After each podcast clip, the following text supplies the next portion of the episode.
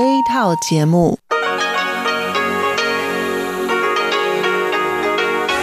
ที่นี่สถานีวิทยุเรดิโอไต้หวันอินเตอร์เนชันแนล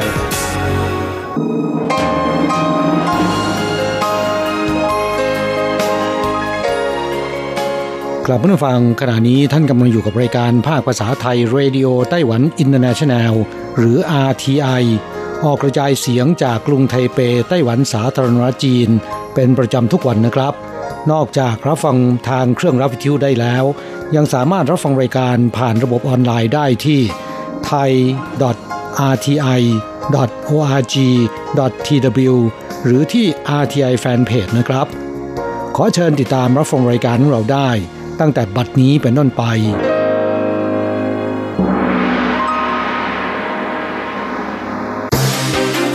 ลำดับแรก ขอเชิญติดตามรับฟัง ข่าวประจำวัน สวัสดีครับ คุณผู้ฟังที่เคารพ ข่าววันศุกร์ที่ 18 ธันวาคม พุทธศักราช 2563 รายงานโดยผมแสงชัย กิตติภูมิวงศ์หัวข้อข่าวที่สำคัญมีดังนี้ ประธานาธิบดีฝรั่งเศสติดเชื้อโควิด -19 ไต้หวันแสดงความห่วงใย นายแพทย์ซูเว่ยซัวต่อต้านแรคโตพามีน นายกรัฐมนตรีซูชี้ว่า จะไม่ยอมให้กระจายข่าวบิดเบือน ประธานาธิบดีไช่หวนกล่าวขอบคุณผู้ตั้งถิ่นฐานใหม่ผ่านวิดีโอคลิปในวันผู้ย้ายถิ่นสากล ต่อไปเป็นรายละเอียดของข่าวครับผลการตรวจเชื้อไวรัสโควิด -19 ประธานาธิบดีเอ็มมานูเอลมาครองฝรั่งเศสเป็นบวก เมื่อวันพฤหัสบดีที่ 17 ธันวาคม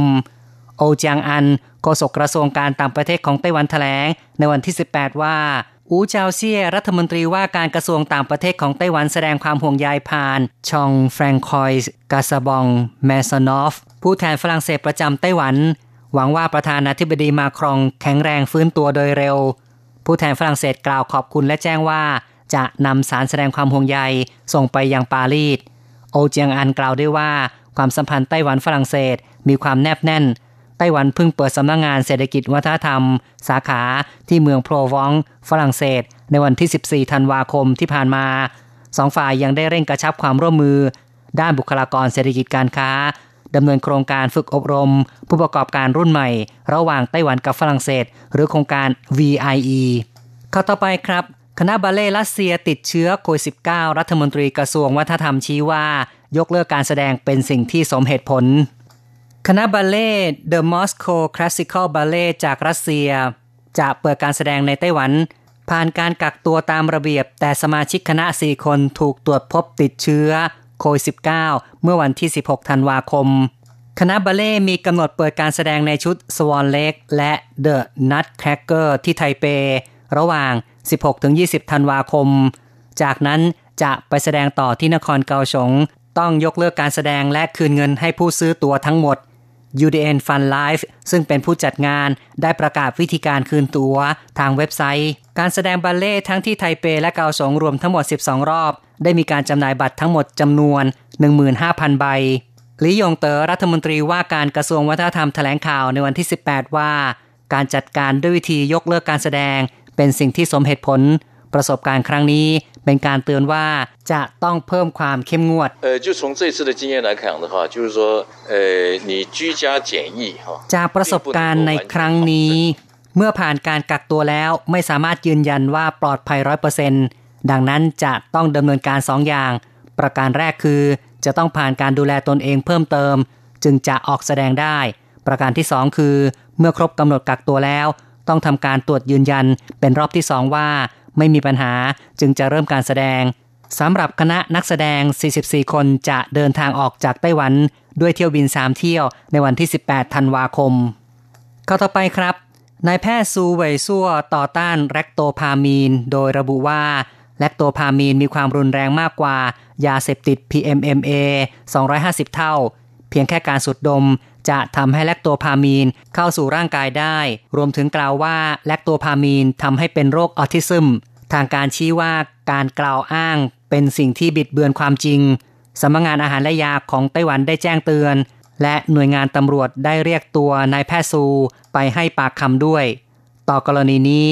พรรคกุมินตังซึ่งเป็นพรรคฝ่ายค้าน วิจารณ์พรรคดีพีพีซึ่งเป็นพรรครัฐบาลว่า พรรคดีพีพีลิดรอนประชาธิปไตย และเสรีภาพในการแสดงความเห็น นายกรัฐมนตรีซูเจินชางได้ตอบข้อซักถามที่สภานิติบัญญัติในวันที่ 18 ว่าพรรคดีพีพีเคยผ่านการปกครองแบบเผด็จการของพรรคกมินตังฟันฝ่าผ่านยุคไร้เสรีภาพ จนถึงขณะนี้ได้เป็นฝ่ายบริหารประเทศ ซึ่งยังให้สิทธิเสรีภาพในการแสดงความเห็น แต่จะต้องไม่เผยแพร่ข่าวที่บิดเบือน นายกรัฐมนตรีกล่าวว่าแม้ขณะนี้เป็นพรรครัฐบาลแล้ว แต่ยังยืนหยัดเสรีภาพในการแสดงความเห็น เสรีภาพข่าวสาร ขณะเดียวกันจะปกป้องสิทธิของประชาชนในประเทศ ไม่ยอมให้มีการบิดเบือน การเผยแพร่ข่าวสารที่เป็นเท็จ เป็นสิ่งที่ไม่ถูกต้องข่าวต่อไปครับ วันที่ 18 ธันวาคมเป็นวันผู้ย้ายถิ่นสากล กระทรวงมหาดไทยได้กำหนดให้เป็นวันย้ายถิ่นในไต้หวันด้วย ในปีนี้ส่วนกลางของพรรคดีพพได้เชิญผู้ตั้งถิ่นฐานใหม่ชาวเวียดนาม ไทย อินโดนีเซีย เมียนมา ฟิลิปปินส์กัมพูชา และมาเลเซีย รวม 7 คน ร่วมกันถ่ายคลิปวิดีโอพูดอวยพร และแสดงตนอย่างภาคภูมิว่า ฉันเป็นคนไต้หวัน แสดงความรู้สึกไต้หวันเป็นถิ่นฐานบ้านเกิด ให้การยอมรับและการมีส่วนร่วม ในขณะเดียวกันได้เชิญประธานาธิบดีไช่อิงเหวินอวยพร ผ่านทางคลิปวิดีโอ ประธานาธิบดีกล่าวอย่างอ่อนโยน ขอบคุณทุกคนที่ร่วมกันพัฒนาไต้หวัน ประธานาธิบดีกล่าวว่า ขอบคุณทุกท่านที่มาอยู่ไต้หวัน ร่วมกันปกป้องไต้หวัน เนื่องจากมีพวกท่าน ไต้หวันจึงพัฒนามากขึ้น ขออำนวยพรให้มีความสุขในเทศกาลวันผู้ย้ายถิ่น ขอบคุณทุกคน ขอบคุณผู้ตั้งถิ่นฐานใหม่ ร่วมกันพัฒนาไต้หวัน ผู้ว่าธนาคารกลางชี้ว่าเศรษฐกิจไต้หวันเผชิญปัจจัยเสี่ยง 6 ประการยางจินหลง ผู้ว่าการธนาคารกลางไต้หวันชี้ว่า ในปี 2021 ไต้หวันเผชิญความเสี่ยง 6 ประการ เป็นปัจจัยจากต่างประเทศ 5 ประการ และปัจจัยในประเทศ 1 ประการ ซึ่งก็คือปัญหาขาดแคลนน้ำยางจินหลงบอกว่า ในปีนี้ฝนไม่ตกตามฤดูกาล เมืองเทาหยวนซินจู เมียวลี่ และไทจงดำเนินมาตรการจำกัดการใช้น้ำขั้นที่หนึ่งแล้วสำหรับจาอี้ไทยนั้น หยุดจ่ายน้ำให้แก่นาข้าว ฤดูกาลเพาะปลูกปี 2021 ภาวะขาดแคลนน้ำกระทบต่อกิจกรรมทางเศรษฐกิจในด้านการผลิต และความเป็นอยู่ประชาชน ไต้หวันยังจะเผชิญกับความเสี่ยงปัจจัยต่างประเทศ 5 ประการ ประการแรกคือ การระบาดของโควิด -19 และการฉีดวัคซีนยังไม่ชัดเจน ประการที่ 2 ข้อขัดแย้งการค้าระหว่างอังกฤษกับ EU และจีนกับสหรัฐ กระทบต่อเศรษฐกิจโลก ประการที่ 3 ประเทศเศรษฐกิจขนาดใหญ่ของโลก ยังดำเนินมาตรการ QE อย่างต่อเนื่อง ประการที่ 4 สถานการณ์เศรษฐกิจและการเมืองของทั่วโลกยังไม่มั่นคง ประการที่ข้อตกลงอาเซบส่งผลกระทบต่อเศรษฐกิจยังจินหลงกล่าวได้ว่าในการรับมือต่อการระบาดโควิด -19 ประเทศยักษ์ใหญ่ด้านเศรษฐกิจดำเนินมาตรการ QE ยังไม่เคยปรากฏมาก่อน ผู้คนคาดหวังการเริ่มฉีดวัคซีน จะทำให้เศรษฐกิจฟื้นตัว อย่างไรก็ตาม หากหยุดมาตรการกระตุ้นเศรษฐกิจก่อนเวลาอันควร อาจทำให้กิจการต่างๆ ล้มละลาย มีผู้ตกงานมากขึ้นจากกระทบเศรษฐกิจทั้งในระยะสั้นและระยะยาว อีกทั้งไต้หวันจะต้องพยายามพัฒนาเศรษฐกิจเพื่อรับมือต่อความตกลงหุ้นส่วนทางเศรษฐกิจ ระดับภูมิภาค หรือว่าอาเซบ ซึ่งจีนเป็นผู้นำผลักดันจนมีการลงนามแล้วเมื่อ 15 พฤศจิกายนที่ผ่านมา ต่อไปครับรถไฟช่วงใต้ของไต้หวันเปลี่ยนเป็นระบบไฟฟ้าสมบูรณ์ทำให้การท่องเที่ยวสุดฮอต เส้นทางรถไฟช่วงใต้ของไต้หวันซึ่งมีทิวทัศน์สวยงาม ได้ปรับเปลี่ยนเป็นระบบเดินรถด้วยไฟฟ้าเสร็จสมบูรณ์แล้วกำลังจะเปิดใช้งานวันที่ 23 ธันวาคมศกนี้ นายลินจาหลง รัฐมนตรีว่าการกระทรวงคมนาคมได้มาทดลองนั่งรถด้วยตนเองบอกว่า การเปิดเดินรถมีความสำคัญ ไม่เพียงช่วยขนถ่ายคนและสิ่งของ ยังจะกระตุ้นการท่องเที่ยวได้ด้วยท่ามกลางแสงอาทิตย์สาดส่อง ทางรถไฟวิ่งเลียบไปตามชายเขา ธรรมชาติงดงามเช่นนี้ เหมาะกับการพัฒนาการท่องเที่ยวภาคตะวันออก ในอนาคตยังจะประสานกับการจัดเทศกาลศิลปะ กระตุ้นให้ผู้คนหลั่งไหลเข้ามา ไต้หวันดำเนินโครงการสาธารณูปโภคเพื่ออนาคต รวมทั้งการก่อสร้างทางรถไฟช่วงใต้ เชื่อมฝั่งตะวันออกที่เดินทางลำบากกับฝั่งตะวันตกงบประมาณ 700 กว่าล้านเหรียญไต้หวัน ส่งผลการท่องเที่ยวไต้หวันคึกคักมากขึ้นด้วย ข่าวจาก RTI ในส่วนของข่าวไต้หวันจบลงแล้วครับ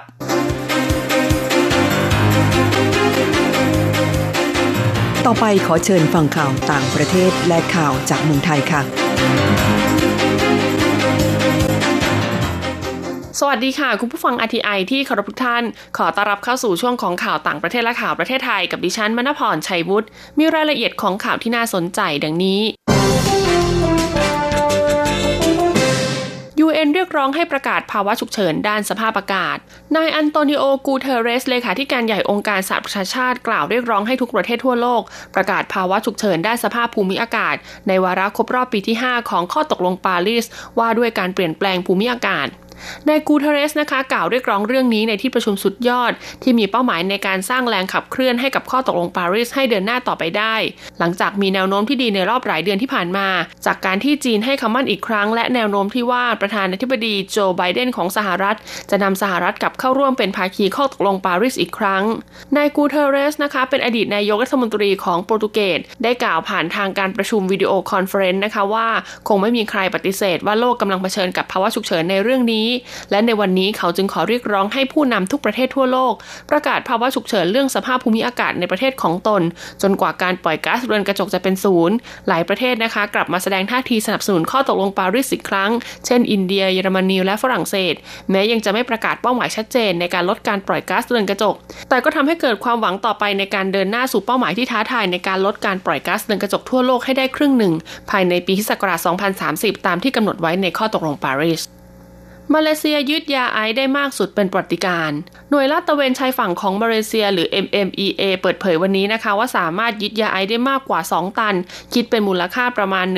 105.9 ล้านลิงกิต หรือประมาณ 790 ล้านบาท จากเรือที่ลอยลำอยู่นอกชายฝั่งตะวันตกของประเทศ ซึ่งนับเป็นการยึดยาเสพติดได้มากที่สุดเป็นปฏิการ นายโมฮัมบัดซูบิลมาชอมนะคะผู้อำนวยการใหญ่ MMEA กล่าวในแถลงการว่าการจับกลุ่มครั้งนี้เกิดขึ้นเมื่อวันพุธที่ผ่านมา เมื่อเจ้าหน้าที่ของ MMEA ค่ะออกลาดตระเวนและพบเรือท่องเที่ยวลำหนึ่งที่ต้องสงสัย แล่นอยู่นอกชายฝั่งของเกาะปีนัง เจ้าหน้าที่จึงเข้าไล่ติดตาม หลังจากนั้นก็พบชายมาเลเซียวัย 26 ปี ซึ่งอยู่บนเรือเพียงลำพัง ไม่ยอมฟังคำสั่งให้หยุดเรือ แต่กลับพยายามหลบหนีด้วยการกระโดดลงทะเล ก่อนที่จะถูกจับในเวลาต่อมา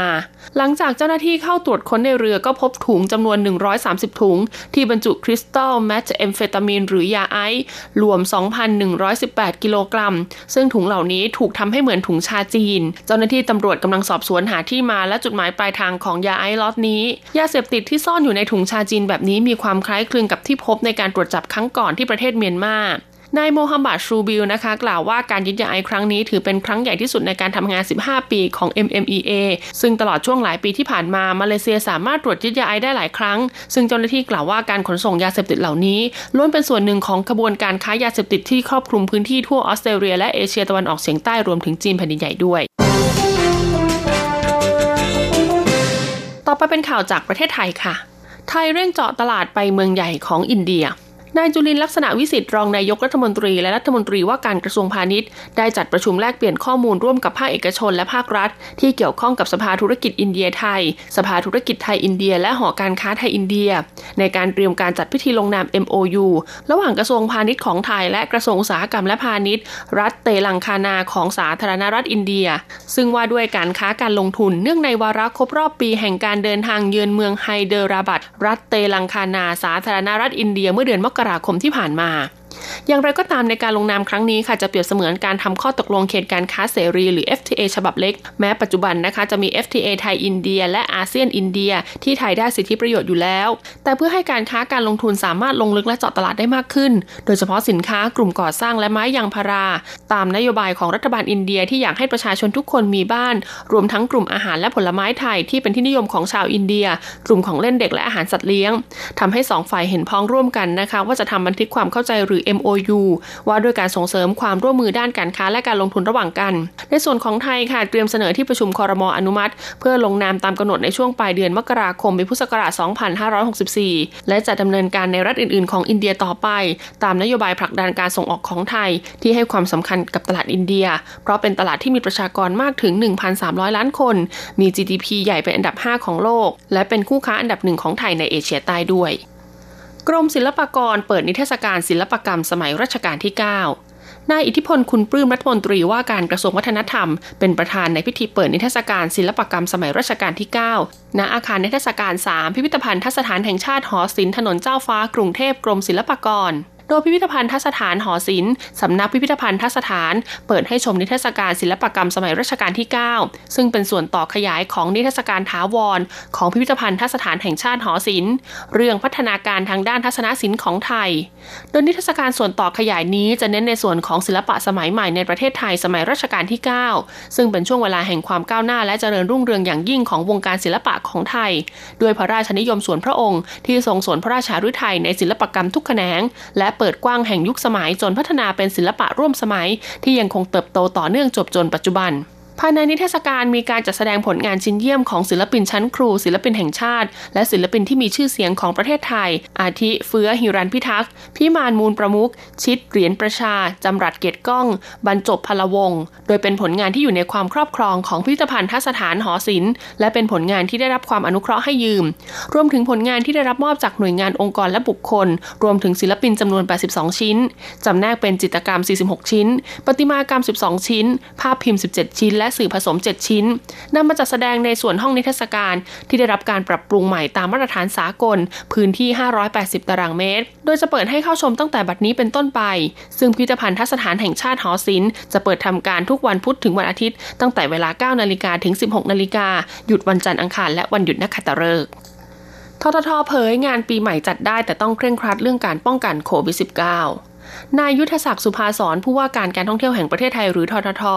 กล่าวยืนยันว่าการจัดงานส่งท้ายปีเก่าต้อนรับปีใหม่ช่วงปลายปีนี้ยังสามารถทำได้ แต่ขอให้ผู้จัดงานกำหนดมาตรการด้านสาธารณสุขที่เข้มงวด เนื่องจากเมื่อเกิดการรวมตัวของคนจำนวนมาก ย่อมมีการเสี่ยงต่อการแพร่ระบาดของโควิด -19 แต่เชื่อว่าหากทุกคนให้ความร่วมมือปฏิบัติตามมาตรการด้านสาธารณสุขอย่างเคร่งครัด การจัดกิจกรรมเพื่อการท่องเที่ยวต่างๆ ก็ยังสามารถดำเนินการต่อไปได้ เพื่อไม่ให้เกิดเหตุซ้ำรอยจากหลายเหตุการณ์ที่ต้องยกเลิกงานกลางคัน ผู้ว่าการทททกล่าวด้วยว่ายังเชื่อว่าตัวเลขการเดินทางท่องเที่ยวในประเทศตลอดปีนี้ น่าจะใกล้เคียง 100 ล้านคนครั้ง โดยพบว่าช่วง 10 เดือนแรกมีการท่องเที่ยวประมาณ 65 ล้านคนครั้ง โดยเฉพาะเดือนตุลาคมมีตัวเลขเพิ่มสูงขึ้นมาที่ประมาณ 15 ล้านคนครั้ง ใกล้กับตัวเลขเฉลี่ยการเดินทางในปีพุทธศักราช 2562 ที่มีประมาณ 18 ล้านคนครั้ง แม้ช่วงเดือนพฤศจิกายนจะมีเหตุการณ์ที่ผู้เป็นโรคโควิด -19 หลบหนีเข้าไทยทางอำเภอแม่สายจังหวัดเชียงราย ส่งผลให้การท่องเที่ยวชะลอตัว แต่เมื่อสถานการณ์เริ่มดีขึ้น ประกอบกับโครงการเราเที่ยวด้วยกัน ก็จะเป็นส่วนหนึ่งที่ผลักดันให้เกิดการท่องเที่ยวมากขึ้น ส่วนการดำเนินคดีกับโรงแรมร้านค้าที่อาจเข้าข่ายผิดเงื่อนไขโครงการเราเที่ยวด้วยกัน จะไม่กระทบภาพรวมการท่องเที่ยว เนื่องจากปัจจุบันยังมีผู้ที่ไม่เช็คอินอีกประมาณ 3 ล้านห้อง จากทั้งหมด 5 ล้านห้อง เชื่อครอบคลุมการท่องเที่ยวช่วงปลายปี ส่วนอีกหนึ่งล้านห้องจะเพิ่มสิทธิ์ในระยะที่ 2 ก็จะมีการขยายการใช้สิทธิ์ออกไปจนถึงช่วงสงกรานต์ซึ่งเชื่อว่าจะไม่กระทบต่อบรรยากาศการท่องเที่ยวปลายปีอย่างแน่นอน ต่อไปเป็นการรายงานอัตราแลกเปลี่ยนประจำวันศุกร์ที่ 18 ธันวาคม พุทธศักราช 2563 อ้างอิงจากธนาคารกรุงเทพสาขาไทเปค่ะ โอนเงิน 10,000 บาทใช้เงินเหรียญไต้หวัน 9,650 เหรียญ แลกซื้อเงินสด 10,000 บาทใช้เงินเหรียญไต้หวัน 10,000 เหรียญสำหรับการแลกซื้อเงินดอลลาร์สหรัฐ 1 ดอลลาร์สหรัฐใช้เงินเหรียญไต้หวัน 28.390 เหรียญจบการรายงานข่าวต่างประเทศข่าวประเทศไทย ต่อไปขอเชิญท่านรับฟังรายการอื่นๆที่น่าสนใจจากทางสถานี สวัสดีค่ะ 无限的爱向全世界传开，永恒的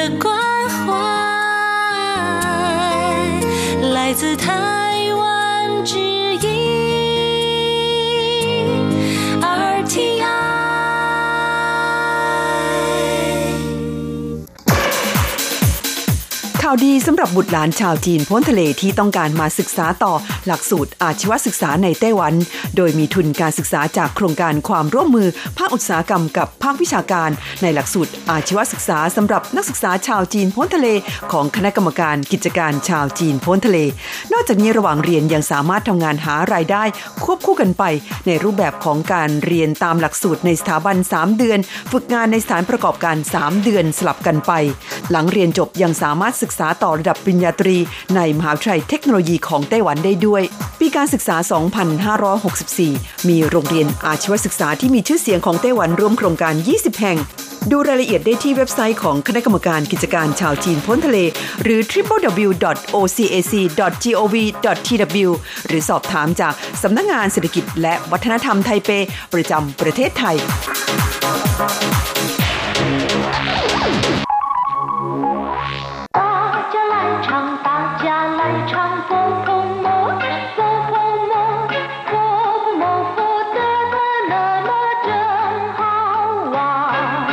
สวัสดีครับเพื่อนผู้ฟังที่รัก พบกันในวันนี้เราจะมาเรียนสนทนาภาษาจีนกลางภาคเรียนที่สองบทที่ 7 ของแบบเรียนชั้นสูง บทที่7หยิวสิงอีเดินพาเรดตอนที่หนึ่ง高级华语绘画下册第七课 游行一课文外头怎么那么热闹啊为了庆祝国庆，举行花车游行，还有民俗技艺表演呢。嘿，你怎么不早说呢？走，咱们出去瞧瞧。出去人挤人，什么也看不到，还不如到楼上去看得比较清楚。那还等什么？走吧。第七课游行一บทที่เจ็ดเดินพาเหรด ตอนที่หนึ่งคำว่าหยิวสิงหมายถึงผู้คนจำนวนมากออกมาเดินบนท้องถนนเพื่อวัตถุประสงค์อย่างใดอย่างหนึ่ง อาจจะเป็นเดินพาเหรดเพื่อฉลองวันสำคัญหรือว่าอะไรสักอย่างหนึ่งนะครับ หรืออาจจะเป็นเดินขบวนเพื่อสำแดงพลังเพื่อประท้วงอะไรสักอย่างหนึ่ง เรียกว่าหยิวสิงได้ทั้งนั้น แต่ในบทนี้เป็นการเดินพาเหรดนะครับ เพื่อฉลองวันสำคัญ ส่วนจะเป็นวันสำคัญอะไรนั้น เราไปดูกันที่เนื้อหาของบทเรียนนะครับ ไหว้เถาจะมาหน้ามาเร่อเน่าข้างนอกทำไมคึกคักอย่างนั้นคำว่าไหวเถาแปลว่าข้างนอก หรือจะพูดว่าไหวเมียนก็ได้นะครับ ส่วนข้างในเรียกว่าหลี่เมียน หรือหลี่เถาจะมาหน้ามาเร่อเน่าทำไมถึงได้คึกคักอย่างนั้นจะมาแปลว่าทำไมน้ามะแปลว่า อย่างนั้นทำไมอย่างนั้น เร่อเน่าคือคึกคัก ส่วนคำว่า อ่า เป็นสร้อยที่อยู่ท้ายประโยคไม่มีความหมายแต่อย่างใด外头怎么那么热闹ข้างนอกทำไมถึงได้คึกคักอย่างนั้น为了庆祝国庆举行花车游行还有民俗技艺表演呢เพื่อเฉลิมฉลองวันชาติ มีการจัดขบวนรถบุพชาติ และก็ยังมีการแสดงศิลปะพื้นบ้านด้วย为了庆祝国庆เพื่อเฉลิมฉลองวันชาติ为了แปลว่าเพื่อ ชิงจู้แปลว่าเฉลิมฉลอง หรือว่าอวยพรกัวชิงก็คือวันสถาปนาประเทศ หรือวันชาตินั่นเองเวลาชิ่งจู้กัวชิ่งเพื่อฉลองวันชาติจุยสิงฮวาเชยหยวสิงมีการจัดขบวนรถบุพาชาติจุยสิงก็คือจัดฮวาเชอคือรถบุพาชาติหยวสิงคือเดินขบวน หรือว่าเดินพาเรด จีสิงควาเชอหยิวสิงก็คือ มีการจัดขบวนรถบุพาชาติ还有民俗技艺表演นะยังมีการแสดงศิลปะพื้นบ้านด้วย还有แปลว่า ยังมีหมินสูก็คือประเพณีและวัฒนธรรมพื้นบ้านที่สืบทอดกันมานมนาน เรียกว่าหมินสูส่วนคำว่าจี้ยี่แปลว่าศิลปะฝีมือหรือว่าศิลปะหัตถกรรม เรียกว่าจี้ยี่ หมินสูจี้อี้ก็คือศิลปะพื้นบ้าน อย่างเช่นว่า การละเล่นแล้วก็การเต้นรำหรือว่าศิลปะฝีมือที่สืบทอดกันมานมนานนะครับ เรียกว่าหมินสูจี้อี้ส่วนคำว่าเปียวเหยียนแปลว่าแสดง การแสดง และคำว่าเนอที่อยู่ท้ายประโยคนั้น มีความหมายเหมือนกับคำว่าด้วยในภาษาไทย还有民俗技艺表演นะยังมีการแสดงพื้นบ้านด้วย 嘿，你怎么不早说呢？走，咱们出去瞧瞧。คำว่าเฮ้เป็นคำอุทาน มีความหมายในทำนองว่า อ้าว แล้วกัน อะไรทำนองนั้น你怎么แปลว่าคุณทำไม不早说呢ไม่บอกเสียตั้งแต่แรก走咱们出去瞧瞧走แปลว่าไป咱们出去瞧瞧เราไปดูกันเถิด หรือว่าเราไปดูกัน สามันแปลว่า พวกเราหรือว่าเรา เป็นภาษาพูดของคำว่าวัวมัน ซึ่งมักจะใช้เรียกพวกเดียวกันที่สนิทมักคุ้น ชูชี่ แปลว่าออกไปเฉาเฉาไปดูกันหน่อยคำว่าเฉามีความหมายอย่างเดียวกับคำว่าข้านที่แปลว่าดู แต่คำว่าเฉาเป็นภาษาพูดนะครับ และถ้าพูดซ้ำกันว่าเฉาเฉาแปลว่าไปดูกันหน่อย อาจจะไม่ต้องใช้เวลาในการดูนานนะครับ เรียกว่าเฉาเฉา ไปดูกันหน่อย出去人挤人什么也看不到还不如到楼上去看得比较清楚ออกไปก็มีแต่คนเบียดคน อะไรก็มองไม่เห็น สู้ขึ้นไปชั้นบนไม่ได้ มองเห็นชัดเจนกว่า出去人挤人ออกไปก็คนเบียดคนเหรินจีเหรินหมายถึงว่ามีคลื่นผู้คนที่แออัดยัดเยียดนะครับ เรียกว่าเหรินจีเหริน 什么也看不到อะไรก็มองไม่เห็น ประโยคนี้แปลตรงตัวนะครับ什么也看不到อะไรก็มองไม่เห็น还不如到楼上去ยังสู้ไปที่ชั้นบนไม่ได้还不如ยังสู้ไม่ได้到楼上去ไปชั้นบนยังสู้ไปชั้นบนไม่ได้还不如到楼上去看得比较清楚มองเห็นชัดเจนกว่า ขั้นแปลว่ามองขั้นเตอปีเจ้าชิงฉูมองเห็นได้ชัดเจนกว่า ปีเจ้าเป็นการเปรียบเทียบนะครับ ชิงฉูชัดเจน ละเอียดหรือว่ามีสติก็ได้ ในบทนี้แปลว่าชัดเจน ปีเจ้าชิงฉูแปลว่าชัดเจนกว่าขั้นเตอปีเจ้าชิงฉูมองเห็นชัดเจนกว่า出去人挤人什么也看不到还不如到楼上去看得比较清楚 ออกไปก็คนเบียดคน อะไรก็มองไม่เห็น สู้ไปชั้นบนไม่ได้ มองเห็นชัดเจนกว่า那还等什么走吧ถ้าอย่างนั้นยังรออะไรอีก ไปเถิด那还等什么ถ้าอย่างนั้นยังมัวรออะไรอีก走吧ไปเถิด ครับหลังจากที่ทราบความหมายของคำสนทนาในบทนี้ไปแล้ว ต่อไปขอให้เปิดแบบเรียนไปที่หน้า 32 เราจะไปเรียนรู้คำศัพท์ใหม่ๆในบทเรียนนี้ ศัพท์คำที่หนึ่งชิงจู้แปลว่าเฉลิมฉลองหรือว่าอวยพร เช่นว่า ชิงจู้เหวียนต้าน แปลว่าฉลองปีใหม่ ฉลองวันขึ้นปีใหม่ ชิงจู้ซินจีล่วเฉิงอวยพรหรือว่าฉลองพิธีขึ้นบ้านใหม่ ชิงจู้เฉิงกง ฉลองประสบความสำเร็จคำว่าชิงคำเดียวก็มีความหมายว่าฉลองหรือว่าอวยพรเช่นกัน อย่างเช่นว่า ชิงฟงเซา แปลว่าฉลองการเก็บเกี่ยวที่อุดมสมบูรณ์ ชิ่งเซ่าแปลว่าอวยพรวันเกิด หรือฉลองวันเกิด ชิ่งเฮ่อแปลว่าแสดงความยินดี ส่วนคำว่าจู้แปลว่าอวยพรจู้ฝูก็คืออวยพรให้มีความสุขจู้หนี่อี้ฝานฟงช่วนแปลว่า ขออวยพรให้ท่านเดินทางโดยราบรื่น หรือขออวยพรให้ท่านเดินทางโดยสวัสดิภาพ เรียกว่าจู้หนี่อี้ฝานฟงช่วน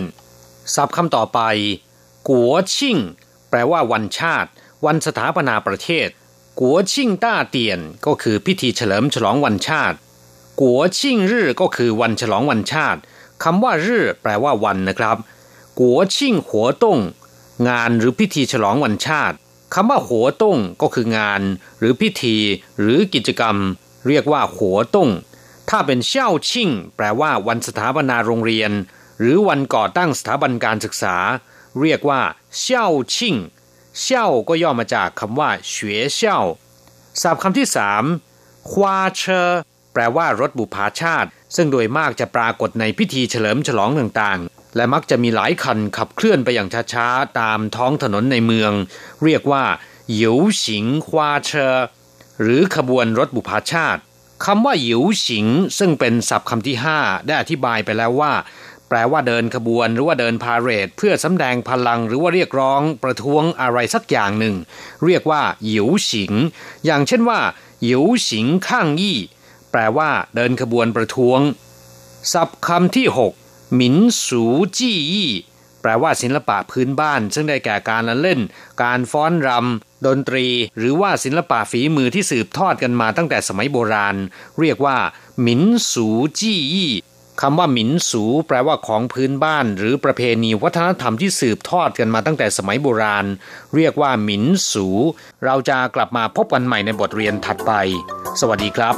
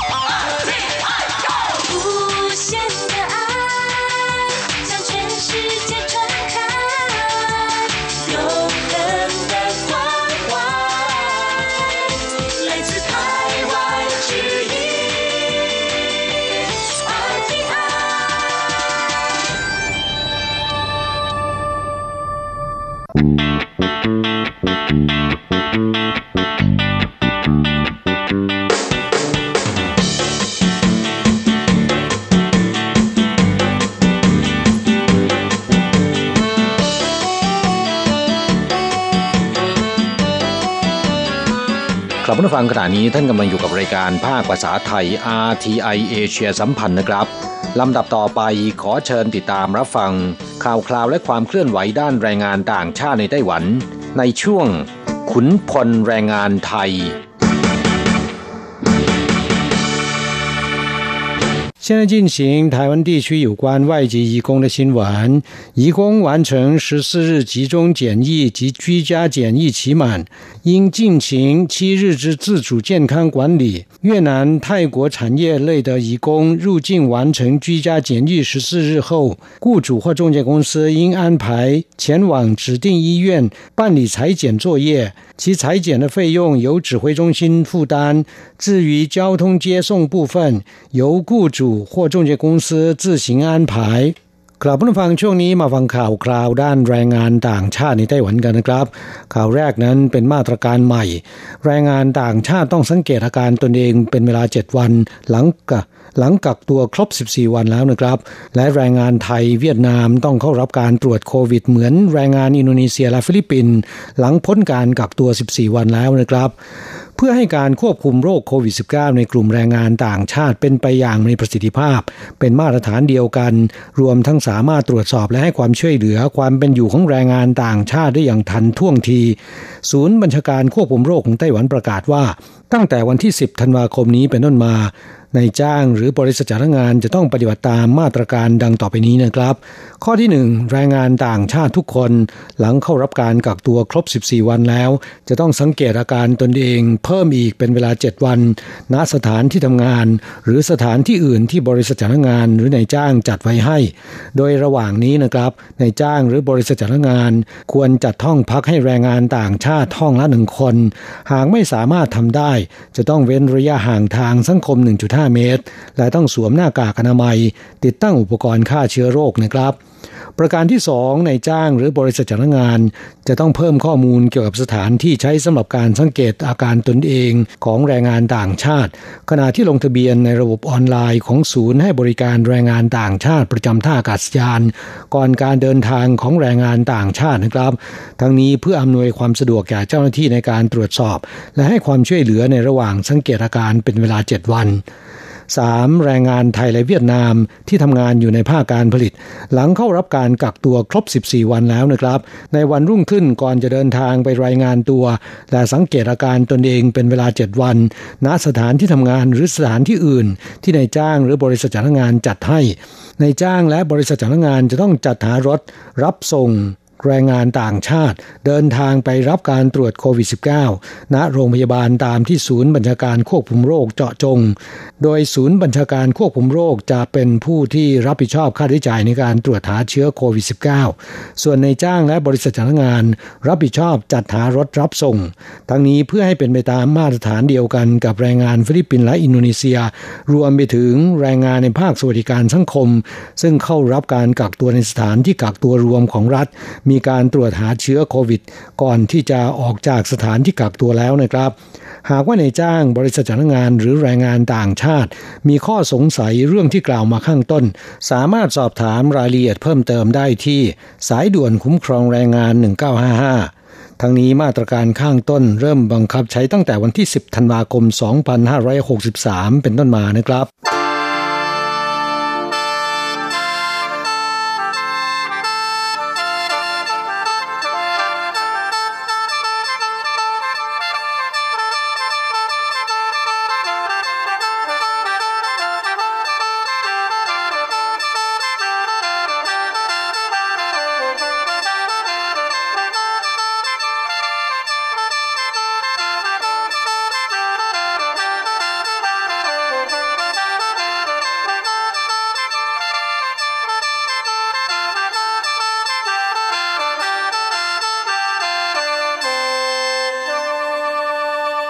ต่อไปมาฟังข่าวคราวเกี่ยวกับหอพักคืนแรกของแรงงานต่างชาติที่เดินทางมาอย่างไต้หวันนะครับ ปล่อยมานานหลายปี คราวนี้เอาจริง จัดระเบียบหอพักคืนแรกในไต้หวันที่ทำแรงงานต่างชาติฝันร้าย กระทรวงแรงงานลั่น หากไม่ได้มาตรฐานปรับหนักทั้งในจ้างและบริษัทจ้างงาน 60,000ถึง300,000เหรียญไต้หวันนะครับ กลับมาฟังแรงงานต่างชาติที่เดินทางเข้าไต้หวัน ส่วนใหญ่จะถูกบริษัทรับส่งพาไปค้างคืนที่หอพัก เพื่อรอการตรวจโรคที่โรงพยาบาล ก่อนจะเข้ารายงานตัวยังสถานที่ทำงาน แต่ว่าสภาพแวดล้อมของหอพักคืนแรกแออัด สกปรกและไม่มีห้องสุขาที่เพียงพอ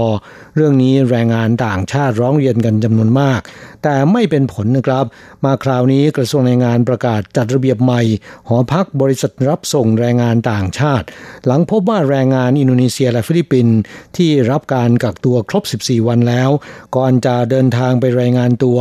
และเฝ้าดูอาการตนเอง ยังสถานที่ทำงาน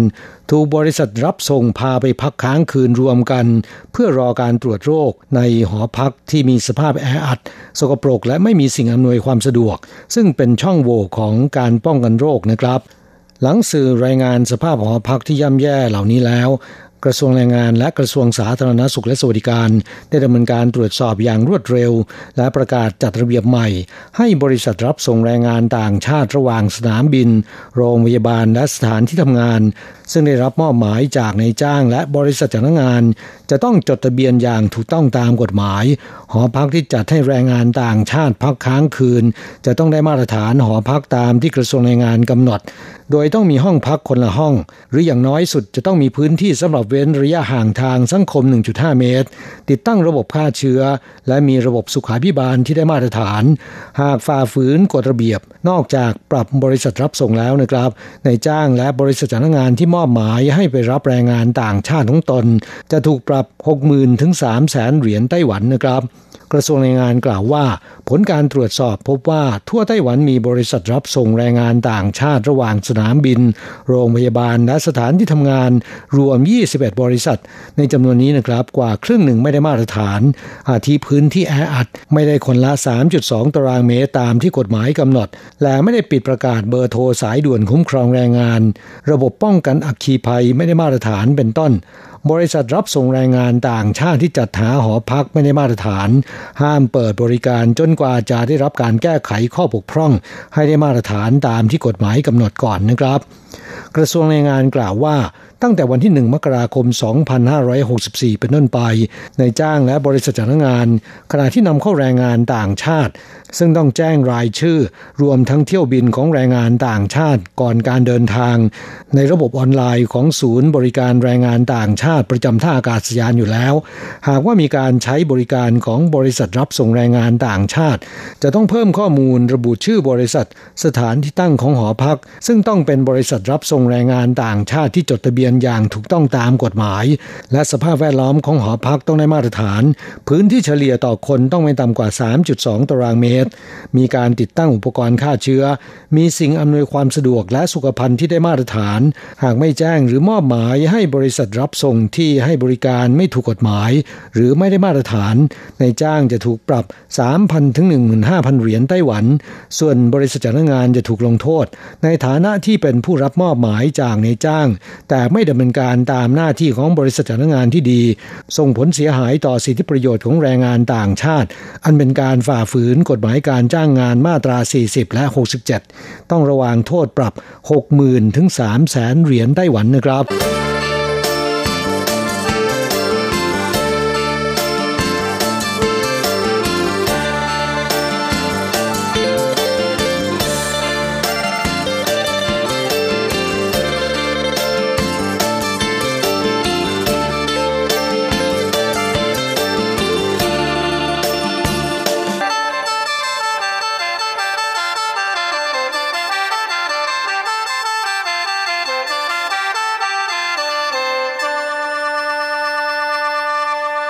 ต่อไปมาฟังข่าวคราวเกี่ยวกับความเด็ดขาดในการคุมเข้มโควิดของไต้หวัน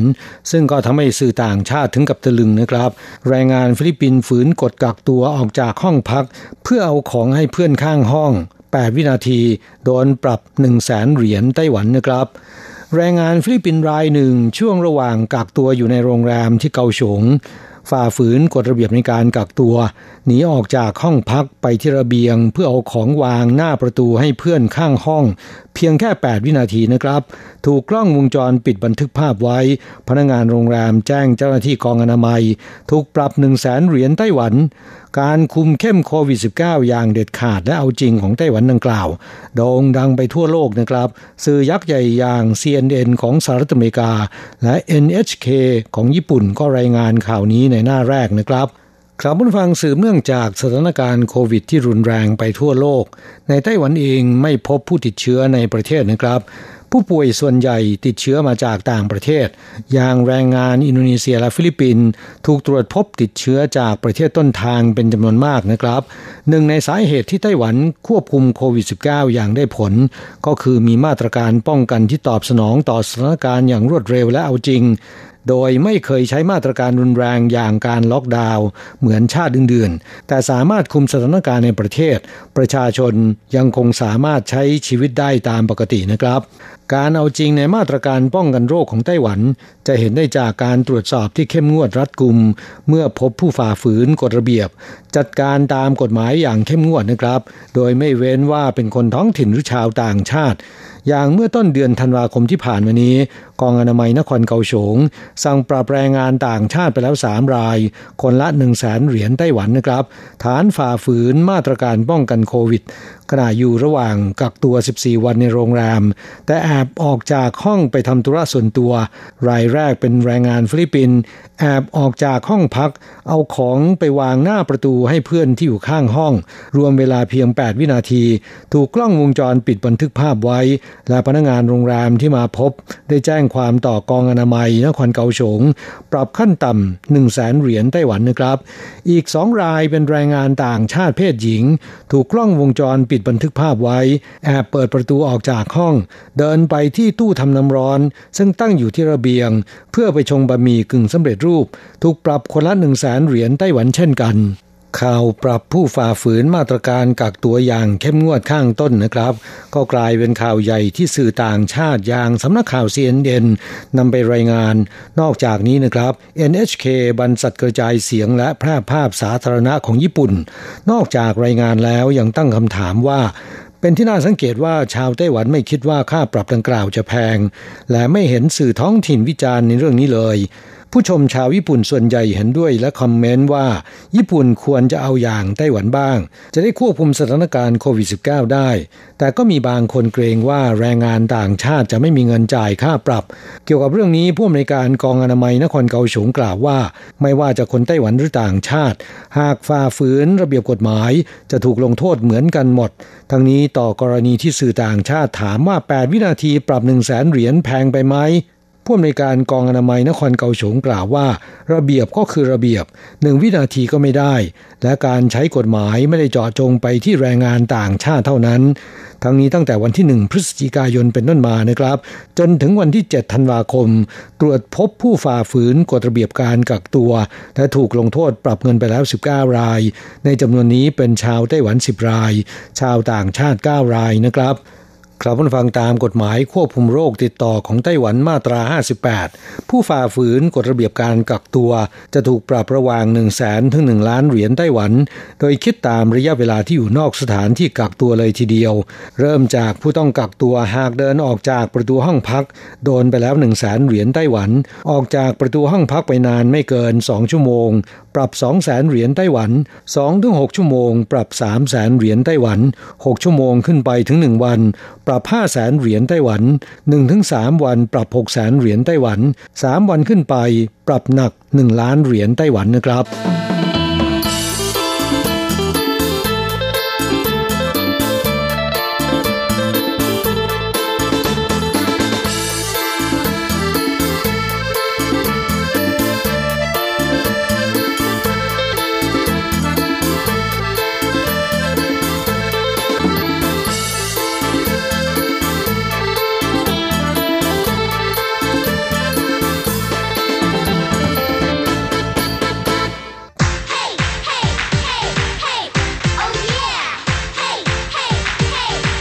อยากรู้ไหมไต้หวันมีอะไรดี ขยับเข้ามาสิ จะบอกให้ กับอะไรๆในไต้หวันเวอร์ชันเดี่ยวไมโครโฟน สวัสดีครับคุณฟังทุกท่านลาสำหรับสัปดาห์นี้อะไรๆในไต้หวันก็กลับมาพบกับคุณฟังแล้ว เช่นเคยลาสำหรับสัปดาห์นี้เราก็มาทักทายกันพร้อมกับสายฝนที่โปรยปลายลงมาแบบแทบจะไม่หยุดหย่อนกันเลยนะเห็นล่าสุดนั้นก็มีข่าวออกมา แล้วเหมือนกันนะว่า สายฝนล็อตนี้น่าจะอยู่ยาวนะจนอาจจะต้องเลยปีใหม่ไปแล้วนะถึงจะหยุดตกอย่างไรก็ดีแม้ทางภาคเหนือนะฝนจะตกเยอะนะแต่ทางภาคใต้นั้น ก็มีปัญหานะว่าฝนไม่ได้ไปตกที่เขื่อน และโดยเฉพาะอย่างยิ่งนะเขื่อนที่ใหญ่ที่สุดในไต้หวันนะก็คือเขื่อนจังหวัดสวยคู่ ซึ่งอยู่ในเขตจังหวัดไทหนานโดยล่าสุดนั้นก็มีภาพของจังหวัดสวยคู่นะฮะที่มาเห็นแล้วดูสวยทีเดียวนะเพราะว่าเป็นพื้นหญ้าแผ่นหญ้าสีเขียว อลังการสวยมาก อย่างกะสนามกอล์ฟที่เกิดขึ้นตามธรรมชาติอะไรประมาณอย่างนั้นนะแต่จริงๆแล้วก็เป็นภาพที่แม้จะดูสวยนะแต่ก็เป็นอะไรที่เหมือนกับส่งเสียงเตือนมายังพวกเราเหมือนกัน โดยเฉพาะเราๆท่านๆที่อยู่กันทางภาคใต้นะแถวไทหนานเจียอีตรงนั้นนะเพราะเป็นถิ่นที่แทบจะเรียกได้ว่าได้รับผลกระทบโดยตรงเหมือนกัน ซึ่งเดิมทีนั้นเขื่อนจังหวัดสุยคู่นะฮะก็สามารถรองรับปริมาณน้ำได้ประมาณ 7.08 ล้านลูกบาทเมตร โดยที่ถ้าน้ำเต็มเขื่อนนะครับ ก็จะกินพื้นที่มากถึง 17.14 ตารางกิโลเมตร และความสูงที่ผิวน้ำนะฮะจากระดับน้ำทะเลนั้นจะอยู่ที่ 230 เมตรนะแต่ว่าด้วยความที่ทุกวันนี้นั้นปริมาณน้ำลดลงอย่างหวภาพน่าใจหายนะเหลือเพียงแค่ประมาณ22.44%นะของปริมาณน้ำเต็มเขื่อนเท่านั้นเอง ส่งผลให้ความสูงของผิวน้ำนะจากลำน้ำทะเลลดมาเหลือแค่ประมาณ 203.52 เมตรเท่านั้น คิดเป็นปริมาณน้ำหนักนั้นก็จะอยู่ที่ประมาณ 100 กับอีก 14.13 ล้านตัน โดยเขื่อนเจิงหวนสุยคู่แห่งนี้นั้น ก็มีหน้าที่หลักๆในการจ่ายน้ำสำหรับการทำการเกษตรนะก็คือเป็นเขื่อนชลประทานนั่นเอง โดยจะต้องไปหล่อเลี้ยงพื้นที่เกษตรนะโดยใช้ปริมาณน้ำประมาณ 230 ล้านตันแต่นอกจากเป็นเขื่อนชลประทานที่จ่ายน้ำเพื่อการเกษตรแล้วนะก็ยังมีการนำน้ำในเขื่อนเนี่ยไปใช้ในภาคครัวเรือนด้วยนะก็เลยทำให้ทางรัฐบาลนั้นตัดสินใจประกาศแล้วนะฮะให้พื้นที่ในแถบจาอี้ไทนานตรงนั้นที่จะต้องใช้น้ำจากจังหวัดสวยคู่นั้น ต้องหยุดพักการทำนานะในช่วงต้นปี เพื่อให้ปริมาณน้ำพอเพียงจนถึงสิ้นเดือนพฤษภาคมของปีหน้านะฮะสำหรับการใช้น้ำในภาคประชาชน เพราะฉะนั้นแม่ยังไงก็คงจะต้องขอความร่วมมือจากทุกท่านนะฮะช่วยกันประหยัดน้ำคนละนิดนะฮะคนละหน่อยทุกๆวันครับฝึกให้เป็นนิสัยสำหรับใครที่ไม่อยู่ทางภาคใต้ก็สามารถค่อยๆ ปรับเปลี่ยนพฤติกรรมการใช้น้ำของตัวเองได้เหมือนกัน เพื่อลดการสิ้นเปลืองของทรัพยากรอย่าลืมช่วยกันคนละไม้คนละมือนะครับแม่หมดจากการรณรงค์เพื่อสิ่งแวดล้อมนะช่วงนี้มาเรื่องเที่ยวของเรากันต่อนะในที่สัปดาห์ที่แล้วนั้น ผมได้หยิบเอาเรื่องราวของการไปถ่ายรูปกับต้นคริสต์มาสทั่วไต้หวันมาฝากกันนะก็เลยมีคำถามเกิดขึ้นว่า เอ๊ะทำไมไม่เห็นมีพูดถึงเถาหยวนเลย จริงที่เถาหยวนก็มีสถานที่สำหรับไปถ่ายรูปเช็คอิน up IG เหมือนกันนะในช่วงฉลองคริสต์มาสแบบนี้นะอย่างเช่น ที่ห้าง Metro Walk นะในเขตจงลี่หรือต้าเจียงโกอูจงซินนั้น ก็มีการทำบ้านคุกกี้นะฮะที่แหมอลังวังเวอร์มากๆนะถึง 88 หลังนะมาจัดวางเรียงให้ ทุกคนได้ไปถ่ายรูปกันฟรี โดยการเดินทางนั้นสะดวกมาก ๆ เลยนะสามารถนั่งรถรับส่งของทางห้างได้เลยนะไปจอดรับอยู่บริเวณด้านหน้าของสถานีรถไฟจงลี่ด้วย โดยจุดขึ้นรถนั้นเดินออกจากสถานีรถไฟ ด้านหน้าของสถานีรถไฟนะฮะแล้วก็เลี้ยวขวาเดินประมาณ 2 นาที ก็จะถึงจะเห็นอยู่ทางซ้ายมือ โดยเจ้าบ้านคุกกี้ของห้าง Metro Walk นั้นจะจัดโชว์นะฮะอยู่จนถึงวันที่ 27 ธันวาคม ที่จะถึงนี้ ส่วนอีกที่หนึ่งที่มีไฟคริสต์มาสสวยๆ ให้ได้ไปถ่ายรูปเช็คอินกันนะก็คือที่ห้าง ไถเมาโกอูจงซิน หรือ TaiMall ซึ่งอยู่ที่เขตนานขัน ก็จะมีการจัดแสดงแสงสีเสียงนะฮะที่บริเวณด้านหน้าห้างนะฮะก็จะมีการยิงไฟสวยๆนะฮะมาที่ตัวอาคารของห้างนะในแบบคล้ายๆกับที่เมืองคริสต์มาสของนครนิวไทเป ซึ่งจะมีการจัดแสดงทุกวันนะไปจนถึงวันที่ 27 ธันวาคมนี้เหมือนกันนะตั้งแต่เวลา 6 โมงเย็นถึง 3 ทุ่ม โดยจะเปิดแสดงทุกๆ 1 ชั่วโมงนะฮะลาพิเศษก็คือวันที่ 24 25 26 ธันวาคมนั้น จะมีแสดงรอบ 4 ทุ่มเพิ่มขึ้นมาด้วยโดยที่ชั้น B2 ของห้างนั้นก็จะมีต้นคริสต์มาสสูง 8 เมตรนะฮะที่จะมีการแสดงแสงสีเสียงนะฮะพร้อมกับจะมีหิมะตกประมาณ 10 นาทีด้วย ใครอยากสัมผัสบรรยากาศในเมืองหิมะแบบมีหิมะตกนั้นก็ลองไปดูกันได้นะครับ และนอกจากนี้ในช่วงวันคริสต์มาสนะฮะก็คือ 25 26 27 3 วันนะฮะจะมีการจัดตลาดนัดคริสต์มาสด้วย ในส่วนของการเดินทางก็สะดวกเหมือนกันนะครับ จากเทาหยวนสามารถนั่งรถเมล์ครับสาย 5015 5022 5023 5059 ไปลงที่ป้ายไถเมานะฮะหรือถ้าจากจงลี่ก็นั่งสาย 703นะฮะลงที่ป้ายไถเมาเหมือนกัน ถ้ามาจากไทเปก็มี 1961 1841 1842 แล้วก็ 1356นะฮะลงที่ป้ายไถเมา เช่นเดียวกัน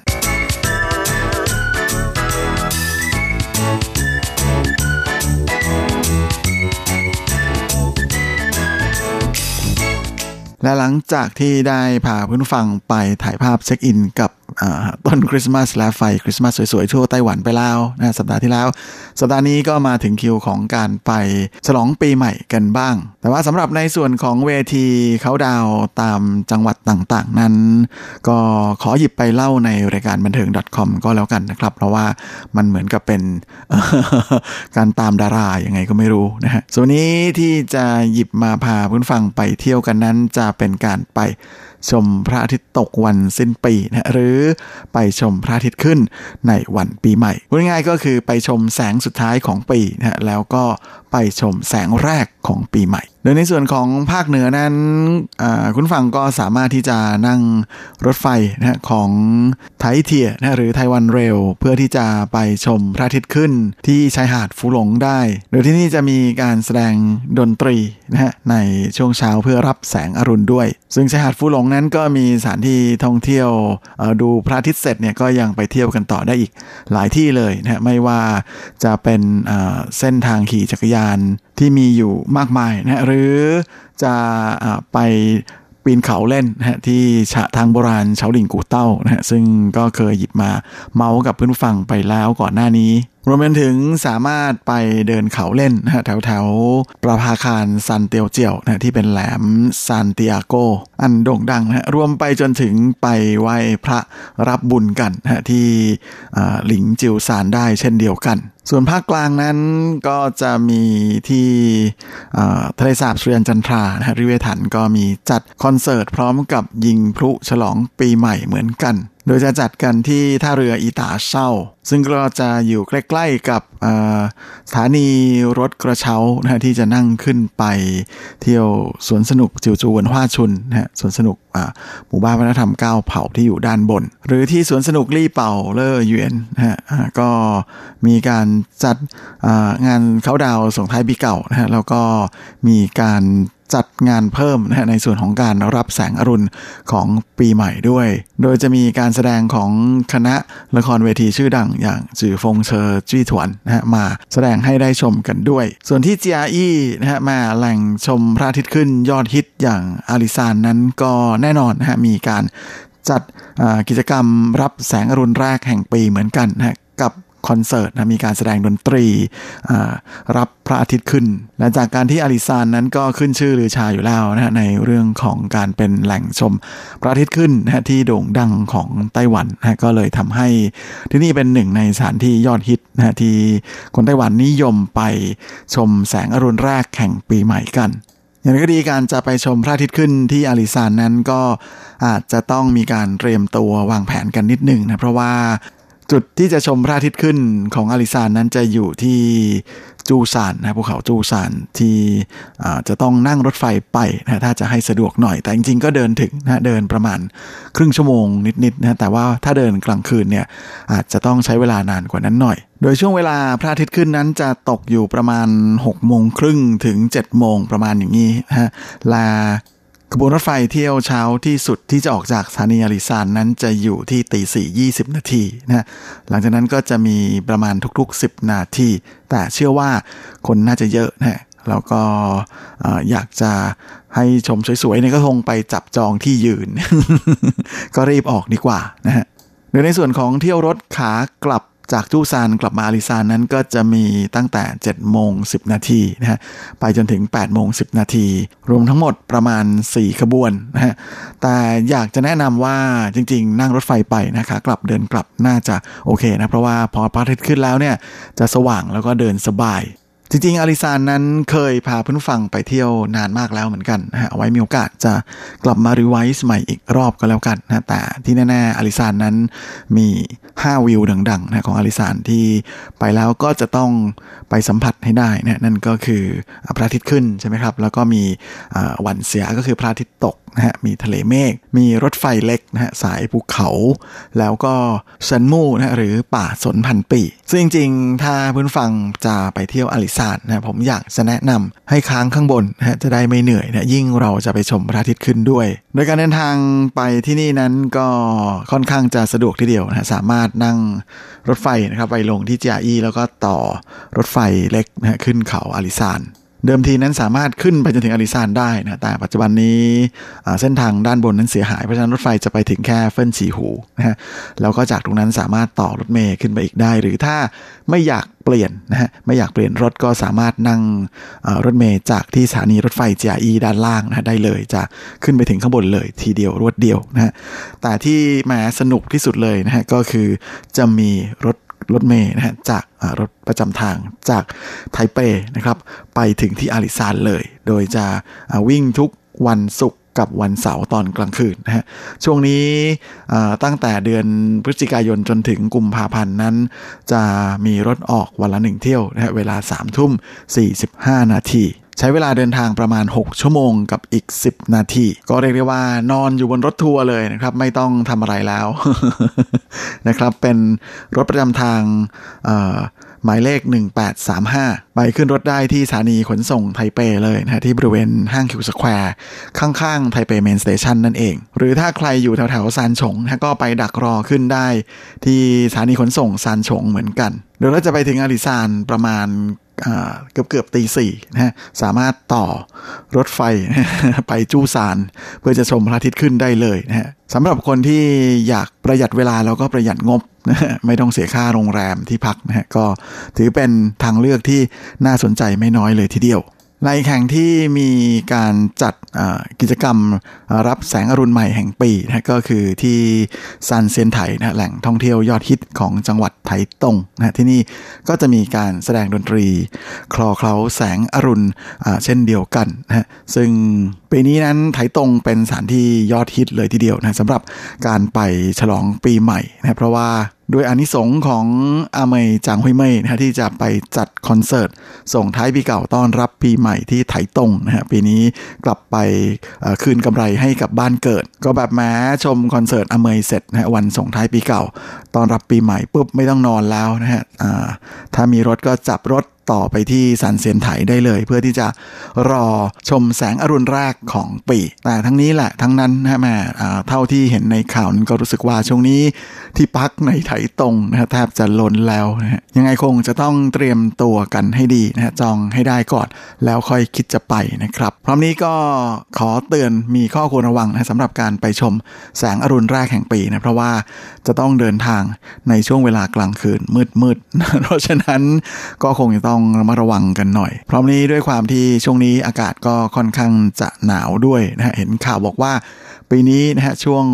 วันปีใหม่เนี่ยจะเป็นช่วงที่หนาวที่สุดนะตั้งแต่เข้าหน้าหนาวมาเลย ก็คงจะต้องเตรียมอุปกรณ์ป้องกันหนาวไปให้พร้อมด้วยนะครับ เพราะเกิดไม่สบายเป็นวงเป็นหวัดอะไรขึ้นมานะก็คงจะไม่ดีแน่ และเวลาของรายการสัปดาห์นี้ ก็หมดลงซะแล้วคงจะต้องลากันไปตรงนี้เลย ขอให้คุณฟังทุกท่านโชคดีมีความสุข